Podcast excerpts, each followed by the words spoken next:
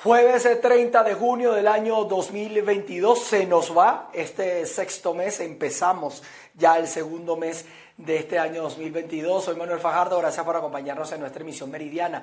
Vamos a comenzar de inmediato porque Venezuela mantiene una deuda que le impide adquirir nuevas vacunas a través de la Organización Panamericana de la Salud. Esto lo aseguró el eh, director de emergencias de salud, Ciro Ugarte. Sin ofrecer mayores detalles del monto adeudado, Ugarte precisó que esto se refiere al programa regular de inmunización de Venezuela, al tiempo que expresó la preocupación por el bajo nivel de vacunación existente en el país. Así están las cosas. Ya en lo que tiene que ver con las informaciones, con esta precipitación, este ciclón que pasó a onda tropical, la gobernación del estado Táchira declaró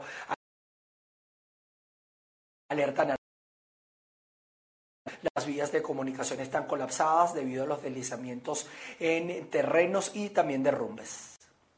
Organismos de seguridad, prevención y rescate fueron declarados en alerta naranja a propósito de las lluvias que se están registrando en el estado Táchira desde hace más de 24 horas continuas. Aseguraron que no se trata de las secuelas del ciclón, sino caso contrario, de distintas ondas tropicales que están impactando en la zona de convergencia intertropical y generan estas lluvias. Cabe resaltar que ya se han registrado distintas novedades, por ejemplo, el incremento en los caudales eh, de los ríos y quebradas, a pesar de que todavía no se reporta ningún tipo de incidencia mayor. También cabe resaltar que hay municipios que han quedado con sus vías principales completamente destrozadas. Caso puntual en los municipios de la zona de montaña, José María Vargas, eh, San Judas Tadeo, así como también el municipio Ayacucho. En la ciudad de San Cristóbal, capital del estado Táchira, también 25 familias se encuentran aisladas una vez que la carretera eh, principal también colapsara por completo ante estas lluvias. De acuerdo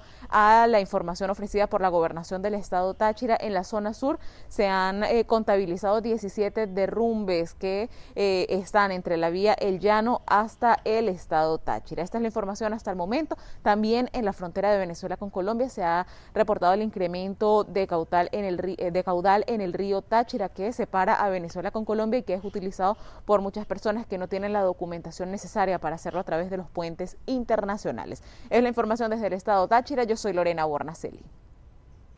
Y el Instituto Nacional de Meteorología e Hidrología en Venezuela informó el día de hoy que la mañana eh, el potencial ciclón tropical 2 eh, se ubicó hacia el norte de la Guajira colombiana. A las 5 de la mañana el organismo detalló en sus redes sociales que el ciclón se desplaza hacia el oeste a una velocidad de unos 31 kilómetros por hora. Así las cosas, ahora la atención radica acá en Colombia. Fíjense que los estudiantes de la Universidad de los Andes conmemoran la muerte de los jóvenes que murieron durante las manifestaciones en el año 2017, protestando para exigir justicia ante el abuso de poder cometido en ese entonces. Amigos de BPI TV, el día de hoy nos encontramos en el rectorado de la Universidad de los Andes, donde un grupo de estudiantes se encuentran conmemorando la muerte de algunos manifestantes en las protestas del 2017 en Venezuela. Nosotros vamos a dejar que sea Verónica Colina, coordinadora de Todos por la Educación en el Estado de Mérida, quien nos dé las declaraciones.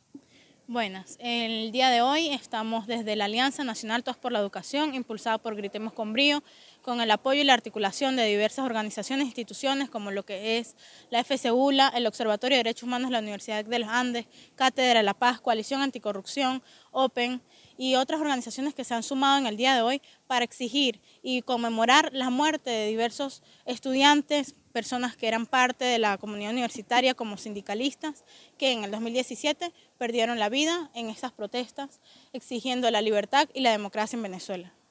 ¿Cuáles son las exigencias que se tienen? ¿Hay algunos casos que han quedado sin esclarecer? Sí, lo primero y lo más importante es que haya justicia, verdad y reparación en estos casos. Simplemente se ha creado una justicia fingida, podríamos decirlo así, donde muchas de esas personas han sido juzgadas, pero no hay una cadena de mando indicada aún y lo vemos reflejado. En eso están estudiando lo que son las instancias internacionales, la Corte Penal Internacional, y allí es donde es importante que se haga justicia, verdad y reparación, reformas judiciales y no solamente el esclarecimiento de una forma enmascarada como lo ha hecho el Estado venezolano hasta ahora. Muchas gracias por las declaraciones, amigos de BPI TV. Es parte de la información que nosotros recolectamos desde el rectorado de la Universidad de los Andes. Reportando desde el Estado de Mérida, soy José Gregorio Rojas, BPI TV. En el estado portuguesa, los cañicultores independientes se unen para realizar eh, un paliativo que les permita circular en una importante vía agrícola desasistida desde hace cinco años. Prácticamente estamos reunidos hoy acá para tratar el problema gravísimo de la carretera de asfalto del eje Guanare, la curva, el fraile. Es una vía que está en pésimas condiciones, en terrible estado, y por lo tanto decidimos tomar acción por nuestros propios medios, nos organizamos entre todos y adquirimos eh, material granular para de alguna manera paliar la situación y mejorar la condición de la carretera. Al día de hoy estamos haciendo el cierre de este operativo que tuvo bastante aceptación por parte de todos los productores y la comunidad en general logramos comprar 53 viajes de material granular y logramos cubrir 40 kilómetros de carretera aproximadamente. A manera de anécdota, el estado de esa carretera es tan mala que tú no encuentras forma de cómo transitar. Si esquivas un hueco, te agarran dos y tres más adelante. Y es una situación estresante. Y mm, de esta manera logramos paliar, sin embargo no es una cosa definitiva. Necesitamos lograr un asfaltado y tapar los huecos con asfalto para que la solución sea más duradera. Uno de los logros de este pequeño operativo fue que logramos demostrar que si trabajamos en conjunto logramos muy buenos resultados. Hasta ahora yo creo que esa carretera tendría como cinco años sin, sin ningún tipo de mantenimiento. Y los productores agrícolas, pero en el estado Trujillo, solicitan respuestas al Ejecutivo Regional ante los planteamientos expuestos con necesidades para su producción y más ahora ante la presencia de las lluvias. Saludos, hacemos este contacto desde el estado Trujillo. Productores de la región se pronuncian y exigen respuesta al Ejecutivo Regional ante los planteamientos realizados por Fede Cámara sobre el apoyo que ellos necesitan para poder seguir produciendo. La reposición del combustible, porque nosotros estamos en una zona lejana, nosotros arrimamos eh, en la parte de hortalizas casi el 60% de lo que se consume en el mercado nacional, la parte andina. Entonces, inclusive estamos viendo la posibilidad de, a través de un direccionamiento, a través del Estado Mayor de Combustible, que se nos asigne por lo menos el combustible para, las unidades que, se trasladan al centro de, a los centros de consumo. Entonces, eso nos ha limitado a nosotros, se han perdido cosechas en, en, los barbechos, como se dice acá en la, en la zona, en el arco agrícola, se han perdido porque simplemente no ha, no ha tenido la demanda que tiene que tener. Por la parte turística también que me toca en este caso hemos tenido el mismo inconveniente. El traslado del, consumo del turismo en, esta zona de Trujillo pues viene del centro.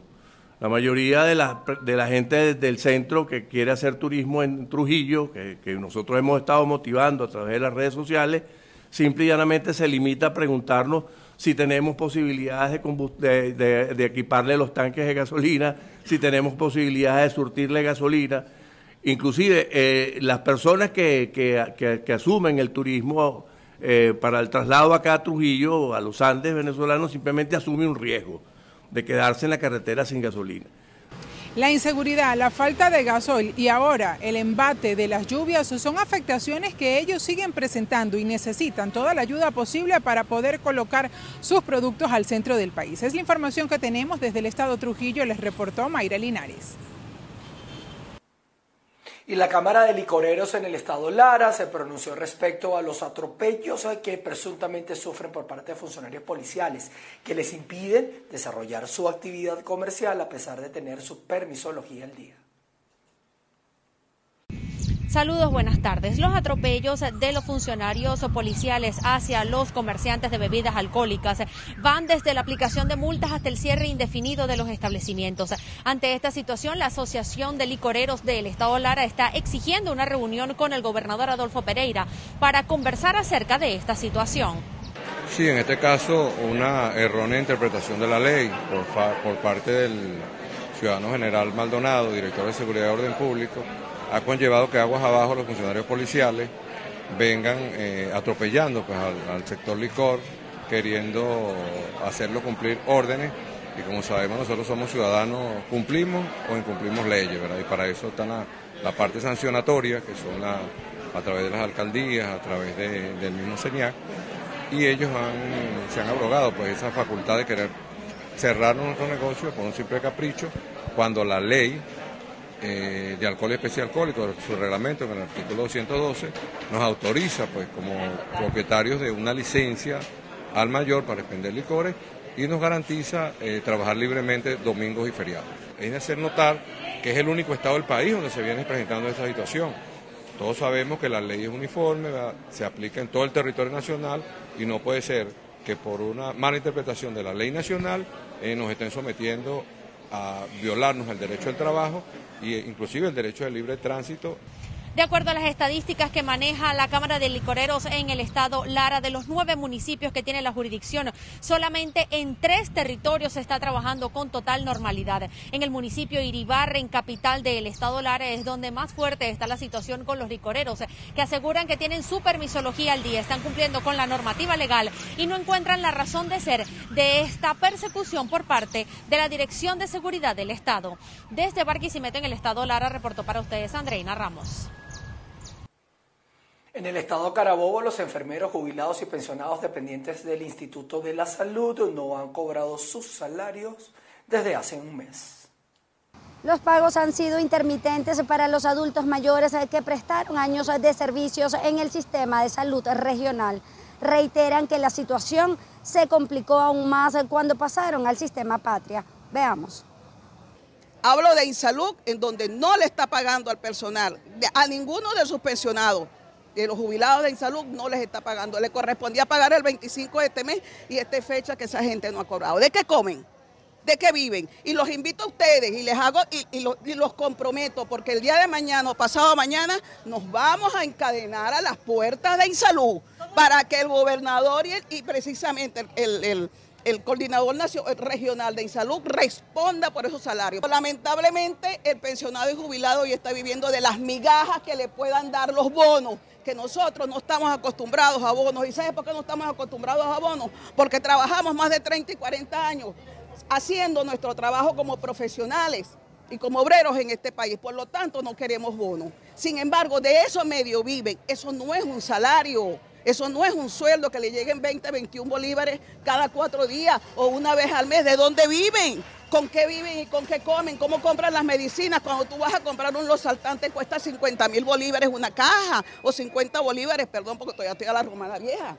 Entonces, fíjense ustedes, nosotros desde Carabobo exigimos la Coordinación Nacional de Salud, a la Coordinación Nacional de Salud y, lo que represento a nivel de la Coordinación Nacional de Salud de Pensionados y Jubilados de Venezuela y sobre todo de las enfermeros de Carabobo, que, nos, que por favor asistan y sobre todo que le paguen a este personal que hoy en día ni siquiera la miseria de sueldo que reciben la están recibiendo. Los jubilados y pensionados amenazaron con encadenarse en puertas del Instituto Carabobeño para la Salud si este no honra sus compromisos. Desde el Estado Carabobo, región central de Venezuela, reportó para ustedes Ruth Alaverde. Vamos con ustedes. La Defensoría del Pueblo de Colombia denunció el asesinato de 47 personas de la comunidad LGBTIQ durante el año 2021. Como principal llamado se destaca en el informe anual que presentaron la afectación de esta población. La entidad pidió a la sociedad respetar la orientación de cada ciudadano. La Defensoría del Pueblo, junto a otras organizaciones, tiene un registro promedio del asesinato cada semana de al menos una persona integrante de la comunidad LGBTI, por lo que emprendió una campaña para que la ciudadanía se sensibilice y elimine los prejuicios. En pro de la visibilización de la situación de derechos humanos de esta población, la Defensoría se encargó de entregar a ciudadanos y a entidades el informe Derechos Humanos de Personas LGBTI 2021, una radiografía del prejuicio. El texto es un análisis sobre los casos de violencia contra personas sexualmente diversas, así como los feminicidios y homicidios ocurridos en los primeros meses del año 2022. En 2021 conocimos de 47 asesinatos a esta población y hasta el mes de junio de este año han sido asesinadas otras 33 personas. La entidad atendió 248 hechos de violencia por prejuicios durante el año pasado. Se denunciaron 30 casos de violencia sexual, 78 de violencia física, 146 de violencia psicológica, 20 hechos de violencia económica, 34 acciones discriminatorias en el espacio público, 59 casos de violencia institucional, 28 de violencia policial y 18 casos en centros carcelarios. Las personas asesinadas en los últimos 18 meses han sido 48 mujeres transgénero, algunas víctimas de feminicidios, otras en circunstancias de crueldad y sevicia, que son características de la violencia por prejuicio, también 27 hombres gays. Gracias a la articulación con la Corporación Caribe Afirmativo y la Fundación Grupo de Acción y Apoyo a Personas con Experiencia de Vida Trans, tenemos información de contexto sobre los casos identificados. Como parte de sus actividades rutinarias y para presentar el informe de afectaciones a la comunidad LGBTI, la Defensoría realizó una actividad en María la Baja, departamento de Bolívar, una de las regiones más afectadas por el conflicto armado. En Bogotá, Miguel Cardosa, VPI TV. Seguimos en Ecuador porque el gobierno decidió retomar el diálogo con el movimiento indígena y también con la mediación de la conferencia episcopal ecuatoriana. El día de hoy, una vez eh, terminado ese proceso, también hemos seguido manteniendo esfuerzos por lograr la paz en el país. Y en función de ese criterio y de devolver la tranquilidad al pueblo ecuatoriano, hemos decidido aceptar el proceso de mediación que ahora va a impulsar la Conferencia Episcopal Ecuatoriana. Este proceso inició a petición de las tres organizaciones en conflicto, de la CONAIE, de la, de la FENOCIN y de la FEINE, que dirigieron una comunicación a la conferencia episcopal y en función de esa respuesta y de la mención explícita que se hace del gobierno nacional, nosotros hemos decidido como gobierno aceptar esa sugerencia y solicitar la mediación de la conferencia episcopal será la que determine la metodología, los actores, los representantes y los temas en cuestión para que podamos llegar a una solución definitiva. Mire, mientras tanto, en España, el secretario general de la OTAN, Jens Stoltenberg, instó al presidente ruso Vladimir Putin a poner fin a la guerra con Ucrania. El presidente Putin debería retirar sus fuerzas y poner fin a esta guerra inmediatamente, deteniendo el ataque a una nación democrática y soberana que causa tanto sufrimiento en Ucrania. Por su parte, el diputado ucraniano Oleski Wanrensko pidió a los líderes de la OTAN trabajar con urgencia para poner fin al bloqueo ruso de las exportaciones agrícolas ucranianas. La principal puerta de salida de las exportaciones agrícolas ucranianas son los tres puertos de Odessa que hoy se encuentran bloqueados. Esto significa que millones de personas están pasando hambre en el mundo y muriendo de hambre como consecuencia. Así que lo que tendremos en el futuro muy pronto serán protestas por hambrunas, disturbios sociales, nueva ola de refugiados en España, Francia, la Unión Europea en general, desde el norte de África, Oriente Medio, y ese es un desafío enorme. Y nos vamos a Filipinas, donde Ferdinand Marcos Jr. se juramentó como presidente de esa nación durante los próximos seis años. Ferdinand Marcos Jr. juró este jueves el cargo como presidente de Filipinas por un mandato único de seis años tras arrasar en las elecciones de mayo y sucede así al polémico Rodrigo Duterte en la jefatura de Estado. Tras jurar su cargo sobre la Constitución en una ceremonia inaugural frente al Museo Nacional, Bonbon Marcos hizo un llamado a la unidad nacional con un tono nacionalista y plagado de guiños a los años en los que gobernó su padre, el dictador filipino Ferdinand Marcos.